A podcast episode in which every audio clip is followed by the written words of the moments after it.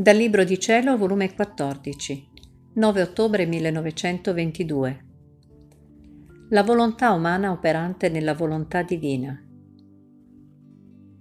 Continuando il mio solito stato, il mio sempre amabile Gesù viene tutto tenerezza, mi stringe fra le sue braccia, mi bacia e mi dice chissà quante volte, la figlia mia, la figlia della mia volontà, come mi sei cara. Senti come il tuo volere entra in me, si svuota di te e il mio entra gente in te. E come agisce il mio? Il tuo riceve la forza della potenza creatrice e resta agente in me. E siccome io sono un punto solo che contengo tutto, abbraccio tutto, faccio tutto, vedo il tuo volere agente in me con la mia potenza creatrice che vuol darmi tutto, ricambiarmi per tutti.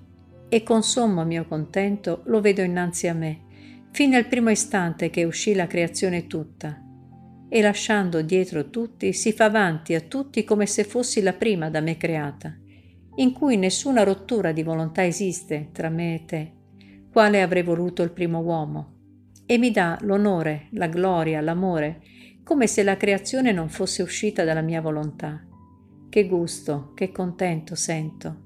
Tu non puoi capirlo. L'ordine della creazione mi viene ridonato le armonie, le gioie si avvicendano insieme.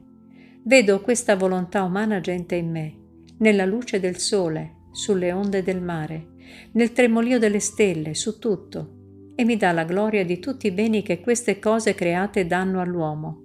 Che felicità! Mi somiglia in tutto, con questa differenza, che io sono un punto solo, e tu, a grado a grado, come operi, pensi, parli, ami nel mio volere, così prendi più posto e vi formi dei parti divini.